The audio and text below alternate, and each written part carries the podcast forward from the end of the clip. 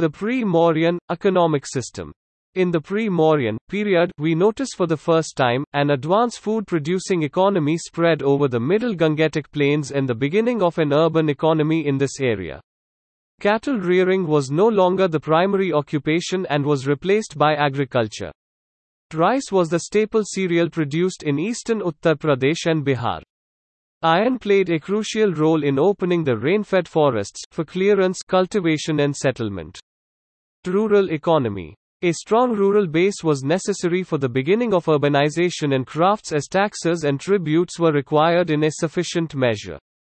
This period saw the second urbanization in India with the coming of the towns as centers of industry and trade. The use of burnt bricks and ring wells appeared in the middle of the northern black polished ware phase in the 3rd century BC.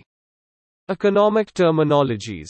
The term vrihi and sali was uses for new variants of rice. The term karisa, nivartan and kullivap was used for units of land measurement. The term Sita state lands, Sathavaha was used for lands formed by clearing forest lands, conductor of a caravan. The term Shali was used for transplantation. The term Gahpatis was used for peasant proprietors.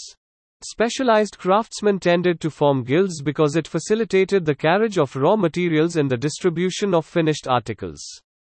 We hear of 18 guilds known as Shreni of the artisans. The guild at this stage was not the highly developed mercantile system, which it was to become later.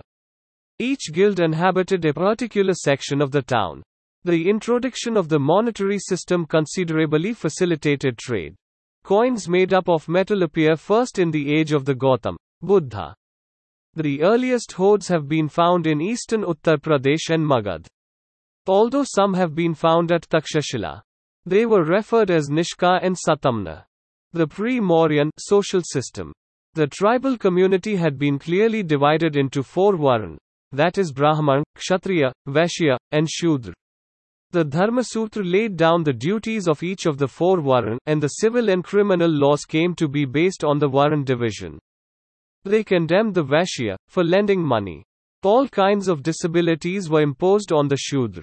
They were deprived of religious and legal rights and were relegated to the lowest positions in the society. Patriarchal tendencies became dominant. Women were looked down in comparison to men. They were to remain under the tutelage of the male members and were not entitled to either education or the Upnayan ceremony.